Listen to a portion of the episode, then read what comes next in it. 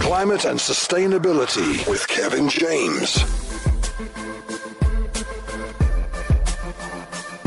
And good evening to you, uh, Kevin James. Welcome, welcome. Now, last week's State of the Nation address was memorable for all the wrong reasons. Now, do you think the president gave us uh, an accurate account of the uh, current state of our nation when it comes to uh, critical sustainability issues such as energy and water supply?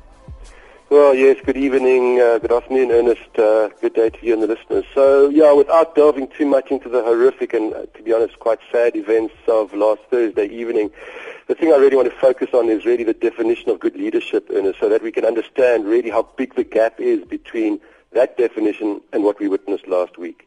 My idea of a dynamic leader is really one, and certainly the kind we need right now, is certainly one that is accountable, fair, transparent, responsible, and honest, and who puts their own self-interest below that of the people they serve. Well, the ANC leadership last week clearly displayed none of these attributes. In fact, they displayed the opposite. My expectation of a State of the Nation address would be to be told the truth about the state of our nation. Instead, once the police had forced the EFF out of the building and the DA had left the building, we really we witnessed an ANC applauding what little they had achieved while economic, social and environmental crises continued to play out all around us. On the energy crisis, the truth would have been refreshing. Government has failed to maintain the country's infrastructure, which has resulted in demand for electricity outstripping supply, causing relentless rolling blackouts across the country. Because of this, next year, government is basically donating 23 billion rand of the citizens' hard-earned tax money mm-hmm. to stabilize Eskom's finances to try and keep things from falling apart. Government has really been left no choice, as no one else will give Eskom a cent because it has become a bloated and inept organization which has proven that it can neither build nor maintain power stations. So the money doesn't seem to be the only problem, though. Government has also needs to import skills from other countries, probably Cuba, Russia, China, India, because the original Eskom managers and engineers who knew what they were doing were sent into early retirement to make way for unskilled, politically connected cadres and their families.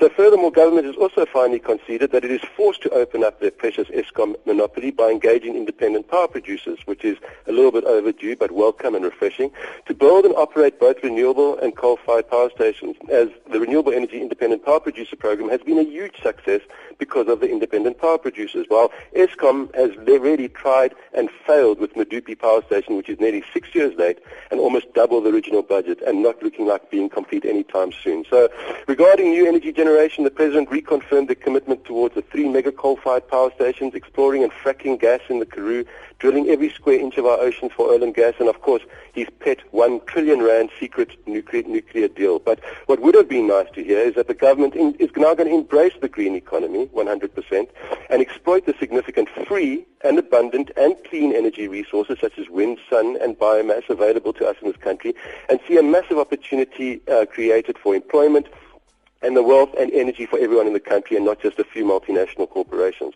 Furthermore, government will purchase solar energy, hopefully, from everybody in the country who's prepared to install solar panels on their roofs and of their houses or factories and offices and shopping centers, just like they've done very successfully in Germany. When it comes to water issues in South Africa, President Zuma focused on our leaking infrastructure, and he focused on the fact that it's costing our country 7 billion rand in revenue each year. I personally would have preferred to understand what that means in terms of liters of water rather than lost revenue. This is a small thing that demonstrates that our leader is more concerned about money than he is about water supply. I'm also not convinced that 15,000 plumbers trained to fix leaking taps will sort out what I see as our next major crisis in this country. South Africa is the 30th driest country on the planet, yet half of our water goes literally down the drain each year.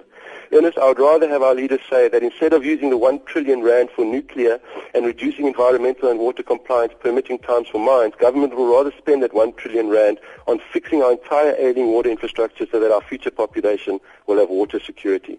Then finally, taking a look at the farming, land claims and distribution, the President sent a clear message that foreign ownership of South African land is a thing of the past and ownership of land by white farmers will have a, a ceiling. And Ernest, I just hope that we have learned and will continue to learn some lessons from up north and that land transfer comes with the necessary transfer of skills like they should have done at Eskom. Otherwise, we really do risk demoting ourselves from being an African breadbasket to becoming just another African basket case. Ernest, in a nutshell, we don't have an energy crisis. We don't have a water crisis. We don't have an employment crisis. We have a leadership crisis in this country, and it's threatening the fabric and sustainability of the entire country. All right. Kevin James, as always, thank you so much for your insights. We'll, we'll chat again next uh, Wednesday.